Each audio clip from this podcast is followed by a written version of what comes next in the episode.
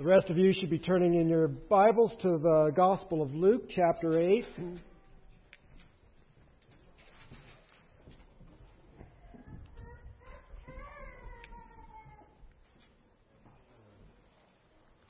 And I just got I believe it's a confirmation of something I've been looking for in this church for a long time. Zane came today and said that we should have church outside because it's such a nice day. And I believe that that's the Holy Spirit confirming, because I've been pushing for a retractable roof in the church since the day I got here. And so, you know, I keep getting shot down, but I think that one of these days, that way we don't have to move outside. We can just roll the roof back, and we can, and then when it's cold or nasty, we just close the roof. See how perfect that is?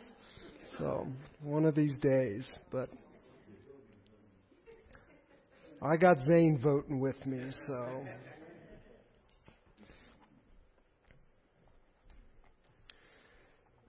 So Luke chapter 8, verses 1 through 3, would you follow along as I read God's Word? Soon afterward, he went on through cities and villages, proclaiming and bringing the good news of the kingdom of God. And the 12 were with him, and also some women who had been healed of evil spirits and infirmities. Mary, called Magdalene, from whom 7 demons had gone out, and Joanna, the wife of Chuza, Herod's household manager, and Susanna, and many others who provided for them out of their means. And this is the authoritative and inerrant Word of God.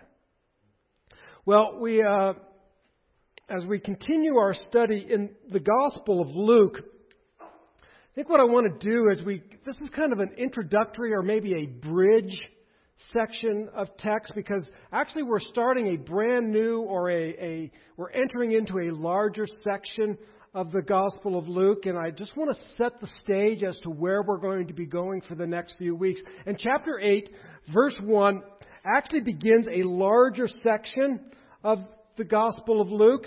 And so what we want to do is we want to set the setting so that as we go through the text, we are better equipped to handle it and interpret it. And so this setting then is chapter 8, verses 1 through 3. It begins here, and then it ends with Peter's confession.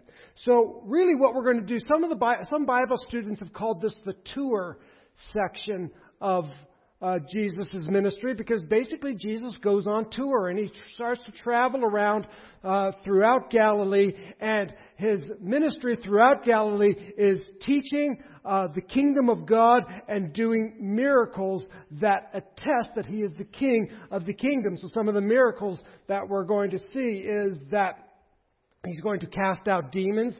He is going to perform authority over nature by calming the sea. We're going to see him do various healings. And so Jesus is the king, has come proclaiming the kingdom of God, demonstrating that he's the king of the kingdom by showing that he has authority over nature, over sin, over death, and over infirmities. And so all of this then is going to conclude, or this section of this tour section is going to conclude with Peter stating, "You are the Christ."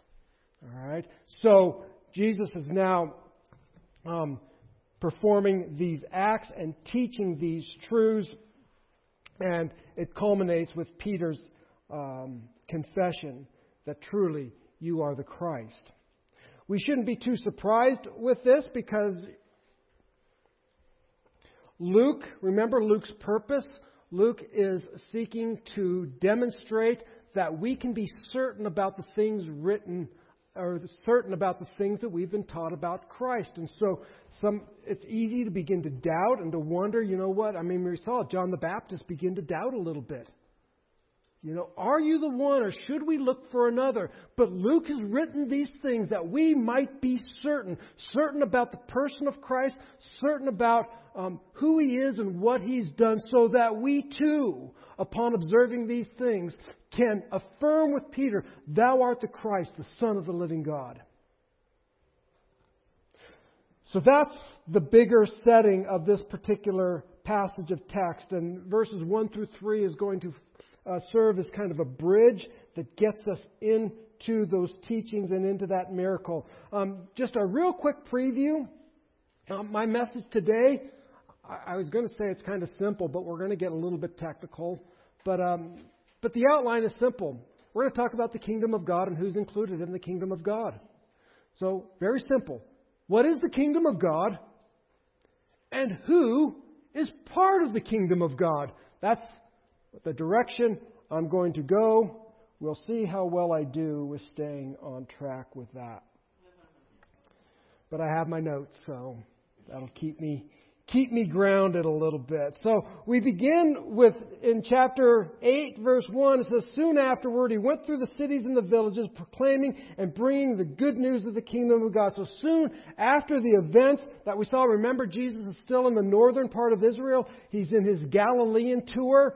And shortly after being invited to the house of Simon, the Pharisee, and being ministered to by this unnamed woman who had wept and wet Jesus' feet with tears and dried them with her hair and anointed his feet with this alabaster, this vial of perfume.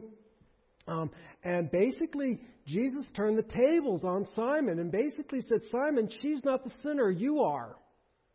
All right? She was a sinner. She's just not the sinner anymore. And we recall that she was a believer prior to entering into Simon's house, and that these acts were the acts of a redeemed person bestowing honor and gratitude on the one who'd forgiven her, who'd been forgiven of sins. And Simon was the unrepentant one.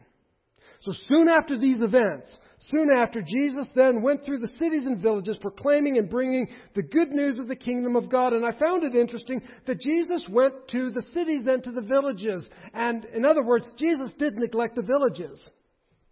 Sometimes in ministry, it's easy to think that, really the cities are the population centers. And if we're going to have an impact on the kingdom, that's where we need to go. I understand that rationale.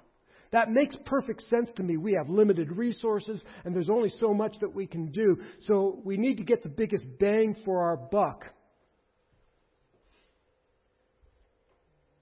But it's interesting to me that Jesus just didn't go to Jerusalem, or Jesus didn't just stay in Capernaum, but he went to the villages. He went to little towns like Pine. Maybe even other little towns like Young. These out-of-the-way places that people just don't go to. But here's the thing. Cities need the gospel of Jesus Christ. They need to hear the good news of the kingdom of God. But so do a bunch of hick folks out in the middle of nowhere. Everybody needs to hear the gospel. So in my big theme regarding the kingdom of God and who's included in the kingdom of God, it's not just elite urban folks, nor is it simply those who live in the inner cities, but it is those who live in rural areas as well. And so Jesus makes sure that he attends to the needs and proclaims the gospel in the cities and in the villages, because geography should not limit the gospel. So with that being said, let's talk a little bit about his message. Soon afterward, he went through the cities and the villages, proclaiming and bringing the good news of the kingdom of God. So Jesus comes proclaiming the kingdom of God. And by the way, it is good news. But if I were to ask you, what is the kingdom of God? Many of us would probably stumble or hesitate or be a little uncertain. But we should have a good understanding of the kingdom of God, because this was the message of Jesus. This was the message of the disciples after him. When we get into the book of Acts, what did they proclaim? They proclaimed the kingdom of God, which is also interesting, because when Jesus was resurrected, and you recall he spent 40 days teaching his disciples. Do you know what he taught them? Acts chapter 1, verse 3 tells us exactly what he taught them. He taught them about the kingdom. He spent 40 days teaching his disciples about the kingdom. And all the way through Acts, we see that they went and taught about the kingdom of God. If the kingdom of God is the message, doesn't it make sense that we would understand what the kingdom of God is? So, let's spend a little bit of time talking what is the kingdom of God. Because we don't live in a kingdom scenario. We live in a completely different type of governmental system. So, the kingdom of God. Let me define real quickly this idea of kingdom. And this is in your note. A very basic definition of kingdom is the authority to rule and the realm over which the reign is exercised. So it's the authority to rule and the realm over which authority is exercised. And so, for instance, you might have had the Assyrian Empire. Say, in the Old Testament, we see the Assyrian Empire, and there would have been a king over this empire, and the king was the authority. It was the authority to rule. But the Assyrian Empire only had boundaries. There were borders. It only extended so far. And that Assyrian king only had authority as far as his kingdom extended. Outside of that realm, one would not have to listen to the king. It's so today. There are various countries and places that have kings. We don't. Their authority and their rule does not extend to you and me. So if the king of some country says, I command everybody to do such and such, well then, we probably don't listen to that. We might say, oh, that's a pretty good idea, or that's a horrible idea, whatever, but it has no authority on us. And so a kingdom is the authority to rule and the realm over which the reign is exercised. Now, when we come to that's a kind of a generic, secular understanding of the idea of kingdom. Let's bring this into the New Testament. And just to warn you, we are going to get a little technical here, so stick with me. Are you with me right now? All right, I'll kind of periodically ask, and especially if I see looks of confusion. I'll try to keep it as simple as we possibly can, but I think that it's good for us to understand what is the kingdom of God. So when we come to the New Testament, we see that the kingdom of God then is the rule of God. Remember, kingdom is the rule, and the kingdom of God then is the rule of God. Now it gets even more specific in the New Testament. In the New Testament, it is the divine authority and rule given by the Father to the Son. All right? So the Father gives authority to the Son, who will exercise this rule until he has subdued all that is hostile to the kingdom of God. Does that make sense to you? Are you with me? So the divine authority given by the Father to the Son of God, who is then going to exercise or oversee this rule, and he's going to do so until all hostile forces against the kingdom of God are subdued. He will rule and reign until all the forces that oppose it have been completely and utterly subdued. Let's look at this passage of text. 1 Corinthians chapter 15, verses 24 through 26 give us a good understanding of this definition. Paul writes, then comes the end, when he, speaking of Jesus, when he delivers the kingdom to God, the Father, after destroying every rule and every authority and power. For he must reign, that is, Jesus must reign, until he has put all his enemies under his feet. And the last enemy to be destroyed is death. So all forces that oppose the kingdom of God, including death, will, when they are subdued, then Jesus Christ hands the kingdom back to his Father. So Jesus now has authority to rule and to reign and to subdue all enemy forces, including the force of death, which is the last enemy. And when they are all subdued and when they are all in alignment with God's perfect plan and purposes, then comes the end, and Jesus delivers the kingdom of God to God the Father back to him. So the kingdom of God is the divine authority given by the Father to the Son, who exercises this rule until he has subdued all forces that are hostile to it. And you're still with me, right? So now we've defined the kingdom of God. Let's talk a little bit about some of the characteristics of the kingdom of God, because the Bible says this is good news. that the kingdom of God is the gospel of the kingdom of God. So whatever the kingdom of God is, it's good news. Whatever that is, that's good news. That Jesus rules and reigns and will continue to rule and reign until all opposing forces have been brought under His authority, including death. One of the characteristics of this kingdom is that it is a redemptive kingdom. What I mean by that is that this divine rule is to deliver you and I, mankind, from evil. The purpose of the divine rule is the deliverance from all evil, the destruction of all powers that are hostile to God, including death. And that's really where Luke is going to go, as he's going to begin talking about Jesus proclaiming the good news of the kingdom. What does he do? He starts showing how Jesus has authority over sickness and illness. These are opposing forces, and Jesus subdues them. We'll see Jesus raise the dead. Jesus has authority over death. We're going to see Jesus cast out demons. Jesus has authority over hell. We're going to see Him exercise rule and authority over nature by calming the sea. In other words, Jesus has authority over nature, over hell, over sin, over sickness, over death. Jesus is going to then eventually, one of these days, put all of these things in subjection under Him. And then comes the end.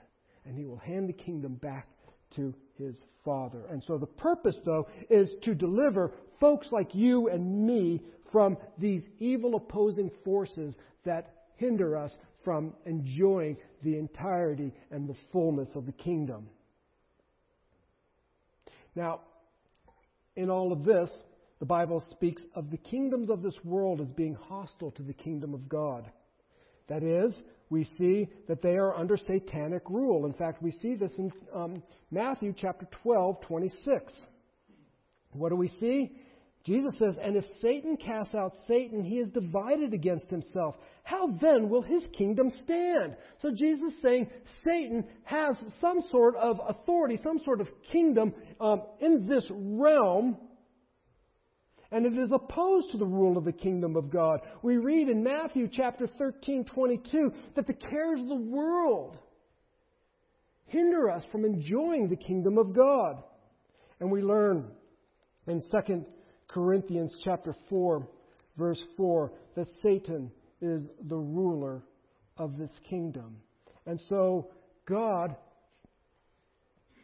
purpose for the kingdom of God is to subdue the kingdoms of this world so that you and I might have access into His kingdom, and that we might become citizens of the kingdom of God and no longer citizens of this fallen realm. So it is a redemptive purpose. That's good news. If you are enslaved by a tyrant and somebody comes along and looses those chains and enables you to be delivered from that oppression or from that prison, you would say this is good news. Jesus came to deliver us from the evil one. And that is good news. It is a redemptive kingdom. It is an effective kingdom. What I mean by that is that it is not just some abstract idea, but the kingdom actually comes. It actually enters into history. When Jesus came, He came bringing the kingdom of God. And it is, so therefore, it is a present kingdom. It is right now. The kingdom of God is now. The redemptive rule of God has invaded the satanic rule. When Christ came, the kingdom came. Christ is the king of the kingdom. So when the king shows up, we have the kingdom as well. We see this in Matthew 12:28. Jesus says this, "But if it is by the Spirit of God that I cast out demons, then the kingdom of God has come upon you." Jesus comes and binds the strong man, casts out the satanic power, and He says, if that's done, then the kingdom of God is now in your midst. The kingdom of God has now come. So it is now here. The kingdom of God came when the king came. And it is invading, and it is casting away and putting aside satanic rule. So it is a present reality. The strong man, Jesus tells us, has been bound. He's come and bound the strong man. He's the stronger man, and he has bound Satan and cast him aside. In fact, we learn that the Son of Man has come to destroy the works of the devil. But it is not only a present reality, it is also a future reality. That is, the kingdom of God comes at the end of the age. Remember when Jesus taught us to pray? Remember one of the things he taught us to pray? One of the elements of that prayer? Thy kingdom come. Which is interesting because the kingdom was present and yet Jesus is praying, tells us to pray, Lord, I pray that your kingdom would come. So we see that the kingdom is not only a present reality, but it is also a future reality that comes at the end of the age. And when it comes, the wicked will be condemned and the righteous will inherit God's kingdom. We read that in Matthew 25. We read that when the kingdom in the future comes in its fullness, it will bring a new creation. Look at this passage from Revelation. I think this is one of my favorite passages in all the Bible. And I think is really key to understanding the book of Revelation also. Then the seventh angel blew his trumpet, and there were loud voices in heaven saying, the kingdom of the world has become the kingdom of our Lord and of his Christ, and he shall reign forever and ever. This is the consummation of the age. This is when Christ returns in glory. And the kingdoms of this world have now been subdued, and they have become the kingdom of our Lord and of our Christ, and Jesus will reign forever and ever. Nothing else. Jesus will rule. And so here's what we have. Sometimes Bible students call this the already not yet. In other words, the kingdom is already here, but it is not yet here in its fullness or in its consummation. It is here right now. Jesus is the King of the kingdom, and he has now bound the strong man. He has set us free from the oppressive reign of Satan by delivering people, and so we may experience release from satanic rule, and yet it is also coming. And when it comes, it will result in a new creation, a rebirth, or a transformation of the heavens and the earth, and all things will be made new. This is the good news. Jesus came preaching the good news of the kingdom. That's it. I think that's good news. You can be delivered from your sin and no longer serve a tyrant like Satan and your own flesh, but rather now be entered in as a citizen of the kingdom that will reign forever and ever with the King who is coming again. That's the good news. So he came to cities and villages preaching this. I think that's amazing to me. So here's another element that is of the kingdom, that it's mysterious. And when I say mysterious, I don't mean spooky. All right? Mysterious in the Bible just simply means something that has been hidden in the past and is now revealed. So the kingdom is mysterious. That is, its purpose has been hidden, but it's now revealed. I find it interesting that when Jesus talked about the kingdom, he often described it with parables. You've read, especially in Matthew, the kingdom of God is like. The kingdom of God is like. The kingdom of God is like. What's he describing? The kingdom of God. It's described like parables, or it's described with parables. And in fact, next week we'll study one of the parables. But it's like a seed. The kingdom of God is like a seed that goes out, and some of it is profitable and some of it is unprofitable. Some of it gets choked out by the cares of this world or by trial and tribulation or even by Satan himself. But some of it takes root and it begins to grow and it begins to reap a large harvest of 10, 50, 100-fold. That's the kingdom. The kingdom does not arrive in grandeur, but rather it arrives very small, like a mustard seed. But then it grows, and it becomes a large plant that even the birds of the air are able to nest in. It doesn't come in grandeur. It comes really small, but it keeps growing. It comes in a way that's imperceptible. You don't see it. It's like leaven in a lump of of dough. You don't see the leaven in the lump of dough. But it begins to influence the whole world. so that all of the world is influenced by the kingdom. The kingdom is imperceptible like leaven, and yet it ends up filling the whole earth. And we even begin to see that here in this passage of text. Don't you find it interesting that he went to the villages, and notice who one of the women is in this passage, and I'll get to the women here in just a second. But one of the women is the wife of a man who's in Herod's household.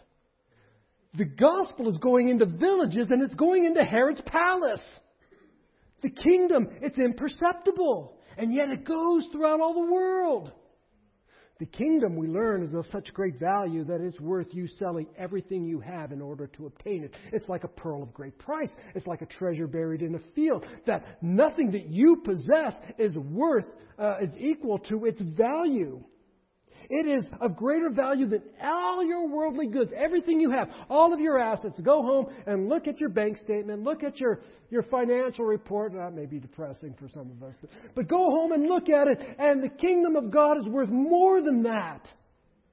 If you were to come into some great inheritance or some massive amount of worldly goods, we would consider you blessed. And I think you would be, praise God.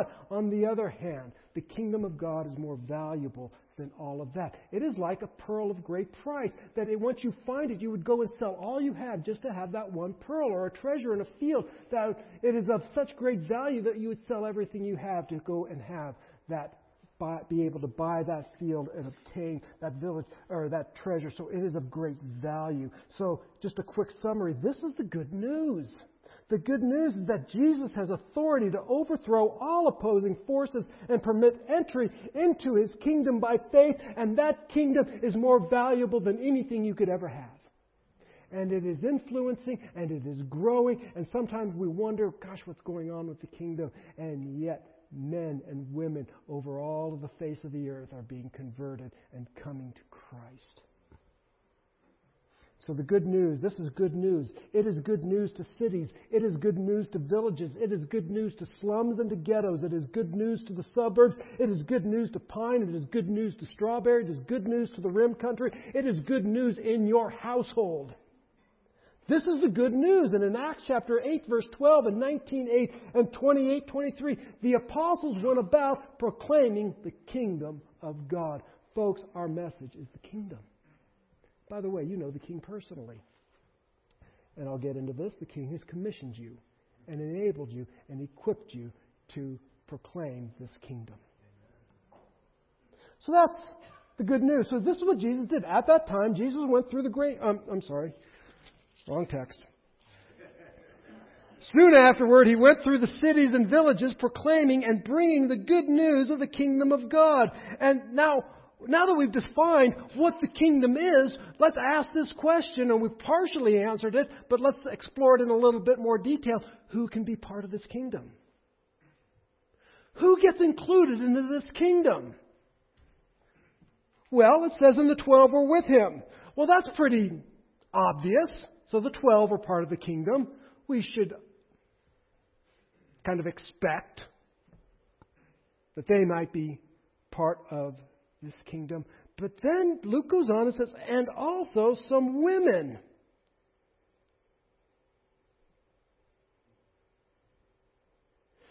Some women who had been healed of evil spirits and infirmities. Mary, called Magdalene, of whom 7 demons had gone out, and Joanna, the wife of Chuza, and of Herod's household manager, and Susanna, and then listen to this, and many others. So not just these 3. But there were many women who were following Jesus. He just happens to mention 3 of them. And let me just, I'm not going to go into detail about these women other than Mary Magdalene, just to squelch a myth. Mary Magdalene had demons cast out of her, but she was not a prostitute. Okay?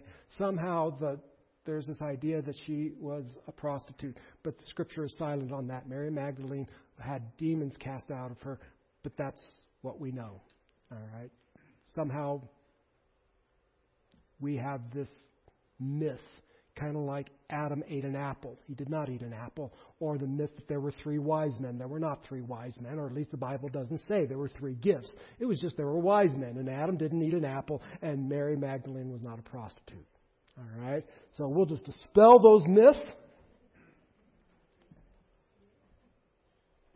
These were women who had experienced the power of the kingdom. Did you notice that? They'd had demons cast out of them, and they'd had their infirmities healed. These were women who encountered the kingdom invading the realm of Satan, and the kingdom now having influence and freeing them from the kingdom of darkness and transferring them into the kingdom of the beloved Son.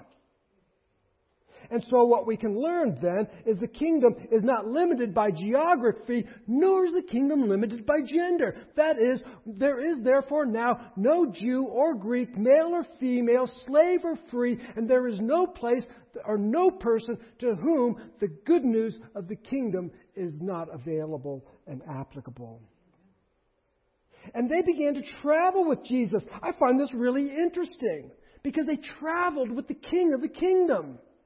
They traveled with the one who created all things. And let's compare that to what they were used to. These were good Jewish women, and they would go to the temple. And when they went to the temple, what would happen? Where would they go? How close could they get to the Lord of glory? Well, not very. See, they had their own little separate section. And that's where they would worship, from a distance, from afar. I don't even know if they could even see the holy place and the holy of holies. And here, oh no, you're not at a distance. You're right with the King, with the Lord of glory who has created you. You are with Him. You are talking to Him. You are personally engaged with Him. That was one of the beautiful stories with the woman last week. Here she was at the feet of the King. When she went, if she were able even to go into the temple, she was kept at a distance. But Jesus, the kingdom has come. And here they are, walking and talking and glorying in the King who has freed them. And so the kingdom is not limited to geography. It's not limited to gender. We see that it is available to the poor woman of Nain, and it extends into Herod's household. The kingdom is invading, and it's influencing. It's like leaven that's going throughout the whole world. We've talked about Luke. He highlights women. Luke focuses a lot on the outcast, the downcast, the marginalized. And in this society, in that society, women were definitely marginalized. But Luke exalts women. He lifts them up, and he shows that not only are women, they're not second-class citizens in the kingdom. They are co-heirs with Christ. They will reign with Christ. And Luke wants to make sure that everybody gets this point. There's a new age dawning. I don't mean some weird new agey thing. I mean a new age where Christ is king and men and women are heirs and co-heirs with Christ. Let's put this next screen up. I don't know if you can see it or not, but I got this. Here's where the Gospels mention women in the Bible. The ones with the asterisks are exclusive to Luke. So you can see the majority of times women are mentioned in the Gospels. It is Luke alone who is making sure that you know, let me just coin it, you know women's place. And their place is with the King. Their place is part of the Gospel. And Luke makes sure that we understand exactly who is included in the kingdom. Another thing that Luke does, and this is just kind of, I thought, interesting, and I'd never noticed this. I picked it up from somebody else, so this isn't original research. But Luke often parallels men and women, and I thought this was fascinating. So, for instance, in Luke chapter 1 and 2, he parallels Zechariah and Mary. Then he parallels the woman at Zarephath and Naaman. Then he tells a story about there's an account of a centurion who has a sick servant, and he heals that, and then he balances it out. In the very next story, he tells a story about the widow of Nain. And then he tells a parable about a man with a lost sheep, and immediately after that, he tells a parable of a woman with a lost coin. And then he tells a story about a vindicated widow, and the next story is a justified tax collector. And so I think Luke is saying that I'm going to tell a story about a man, then I'm going to tell a story about how women have received the kingdom. Here's a story about a man in the kingdom. Here's a story about a woman in the kingdom. And so Luke makes sure we understand who's included in the kingdom. He gives us three. He highlights three, but he says many came. Many were included. So here's what we've looked at. We've tried to define what is the good news of the kingdom. I think we've tried to make that clear. Who's included in the kingdom? Well, Paul tells us there is no Jew, there is no Greek, there is no male, female, there is no slave, there is no free. All of these people have access to the kingdom, and Luke is just making certain that you understand that women who may have been oppressed or excluded are no longer oppressed or excluded in regards to the kingdom. And then we come to this section of, and I've just titled this, the means of the kingdom. That is, how does the kingdom advance? How does the kingdom maintain itself? And this is a very interesting thing to me because God used means. It says these women and many others who provided for them, that is, the disciples, the 12 and Jesus, and perhaps even more, out of their means. God uses means. And in this case, God used finances.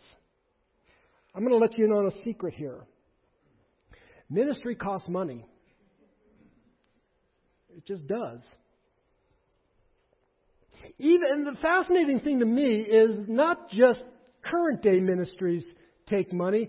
Jesus' ministry took money. And I think to myself, why couldn't he just speak food into existence?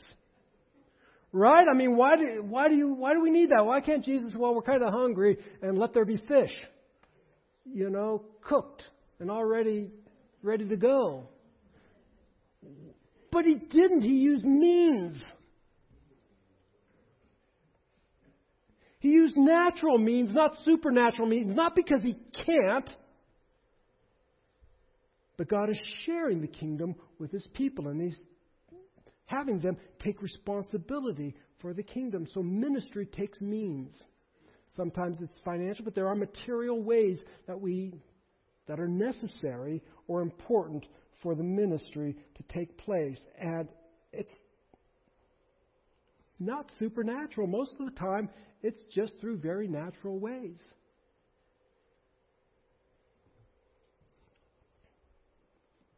I find it interesting that when these women were supporting them, they didn't support just Jesus, but they supported the whole team. And so when God uses means and supports ministry, it supports the entire ministry. And then the other thing I thought about was that the support of the ministry by these ladies, sometimes ministry is mundane. And I think this church is a great example of mundane ministry, because probably the majority of ministry that happens is kind of under the radar. You don't see it all the time. It's somebody calling another person on the phone and saying, man, you know what, the Lord put you on my heart today and I was praying for you. Just mundane. Because sometimes somebody had to go to the store in Jesus' ministry or to the market and buy lettuce. All right? And we're probably not thinking, well, that's not spectacular. I want to be in ministry. I want to do great things for God. How about buy lettuce? Oh, well, I want to cast out devils. But what we need is lettuce. But I want to heal somebody.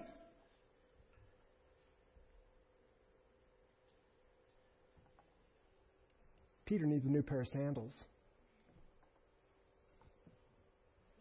Not all ministry is in the spotlight, but all ministry is necessary.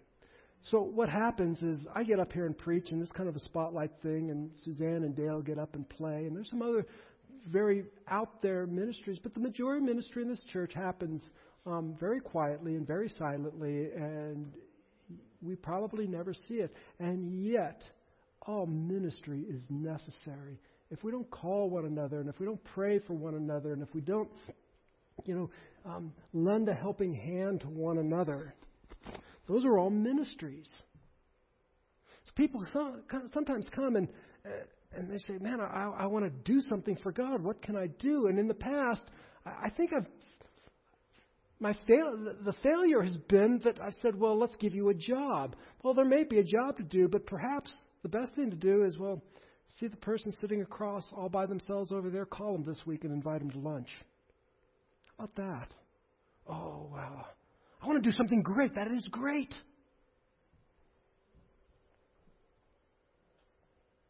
And so not all ministry is, quote, in the spotlight, but all ministry is necessary. And so God uses means, and he used very natural means, and this means supported the whole team, not just Jesus. And some of the support that was provided for was just kind of mundane. It was buying lettuce in the marketplace. But here's the other thing then, that God gifts us with the means necessary to provide. All kingdom citizens have been gifted for the work of the kingdom. If you are a follower of Christ, you have been gifted for work in the ministry. You're all ministers. Now, you may not get paid or what have you, but you're all ministers. Every single one of you is a minister of the kingdom. And you have been gifted by God with the means to do the ministry that he has called you to do. You say, what have I been gifted with? I usually just say, probably the very thing you enjoy doing. I could never get up and preach a sermon every week. But I sure love having people over to my house and just making a fuss over them. Great, because I can't do that. Well, I can, but it's not really enjoyable. Sorry. I'd just rather do this. All right? That's why I need you. All right? There are things that I can do, but I don't love doing them. And some of the things that I don't love doing, man, you just enjoy it. It's like, really? Well, then why don't you do it? Great. That's what God's provided the church for. God has gifted us. Look at these women that God has given to the ministry of Jesus Christ. He gave them generous and faithful women. They provided out of their means to support the ministry. These women were faithful, and God had given them the means to support the ministry. I don't know where they got their resources, but God gave it to them. Prior to Jesus being born, he made sure that, you know what, an inheritance is going to happen or some sort of financial ability is going to be given, and they are going to experience the kingdom, come to know Christ, and then be able to provide and help Jesus in his ministry. These women were generous. They were also faithful. These were the women who followed the Lord in Galilee. Our text right now, they're in Galilee, northern Israel. And in Mark chapter 15, we're going to see when they're down in Jerusalem, it says, these were the women who came with him from Galilee. They traveled with him. They were faithful. They followed the Lord at the very beginning of his ministry and even to the very end of his ministry. They followed the Lord in Galilee. They met ministry needs. They were faithful at the foot of the cross. They were faithful at the tomb of the Lord. And they were faithful in the upper room awaiting the promise of the Holy Spirit from the Father. God has given them this great ability. And by the way, these were women who did not deny Christ. The 12 did. Not these women. They didn't deny. They didn't run away. And they didn't betray him. These were the generous and faithful women. And they were faithful with little, and they were then entrusted with much. These were the women who were the first witnesses of the resurrection. And these were the first people who were entrusted with the message of the risen Christ. Go and tell your brethren. They were faithful with little, and they were entrusted with much. And they too, on the day of Pentecost, were in the upper room and received the Holy Spirit that same day. All kingdom citizens, then, are gifted to glorify the King. And Peter tells us there are generally two broad categories of gifts, speaking and serving. I won't go into great detail, but basically God has given you the ability to proclaim his gospel or to serve his people or to serve those who are outside of the kingdom. This is what God has done for us. This is the kingdom. This is the good news of the kingdom. This is what Jesus went about proclaiming. So I'll close with this. The Bible tells us then that the kingdom has come.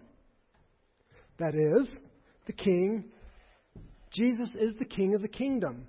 Luke is writing this so that we can be certain. We are certain then, and we can have utter and complete confidence that Jesus is the king of the kingdom, and the kingdom has come. This kingdom is not limited by geography. That is, it is not just applicable to the people in Pine. It is not just applicable to the people in Phoenix. It is also applicable to the slums, to the garbage dump slums of Santo Domingo, Ecuador. It is a gospel that goes from the penthouses in the most luxurious city in the world to the most horrifying existence on a garbage dump in India. The good news of the kingdom goes to all of those places. It's not limited. And none is excluded. It's easy to think, well, what about this person? In certain countries, they have a caste system. For some people are lower caste, and they are oppressed and downtrodden. But the gospel is not limited to the upper caste or to the lower caste. The gospel is there for all. We used to have a guy in a Bible study I taught. He had Down syndrome, and he was a handful. He was quite a handful. And he would ramble on with a prayer request. Just, he would take up the whole time. And we realized that he just wanted to share good things about God. So one day, the Lord in His mercy said, why don't you start asking him to read a Bible scripture at the beginning of your Bible study? And so I tell him the week before, and he'd practice all week, him and his mom, and he'd practice all week. And he'd get up and he would read that scripture. And he was just so overjoyed. He'd go around telling everybody, I'm a preacher. I'm a preacher. And he would just read this, and it brought him such great joy to read the scripture. He was gifted by God to do something. We can say, oh, well, you know what? He has a learning disability, or he has some limitations. How can he serve the kingdom of God? And God's like, the kingdom is here, and he's part of the kingdom. And now I have equipped him to be part of the kingdom and do what I want him to do. Have him read my word. And people who were always struggling and troubled by, oh, he's such a handful, oh, we got to get him under control. All of a sudden, once they began reading the scripture, he was happy. He'd sit down, and he was great. People going, what a great transformation. He just was being equipped to do what God had called him to do. Jesus is the king. He's not limited by geography, and there is nobody who is excluded from the kingdom. That all who will call upon the name of the Lord will be saved. All who call upon the name of the Lord will be saved. So the kingdom has come, but the kingdom will also come. And the kingdoms of the earth will become the kingdoms of our Lord and of His Christ. And of that we can be certain. And my friends, that's good news. Let's stand and let's pray and let's sing. Our Father, we thank you that you have given authority and rule and reign to Jesus, your Son. And he will reign until all things have been subdued by him. And the kingdoms of this world will become the kingdoms of our Lord and Christ. What a day that is. Until then, Lord God, I pray that we would be faithful to the kingdom, not excluding anybody, using the means that you've given us to extend it to the uttermost parts of the world, and even to our families and our own households.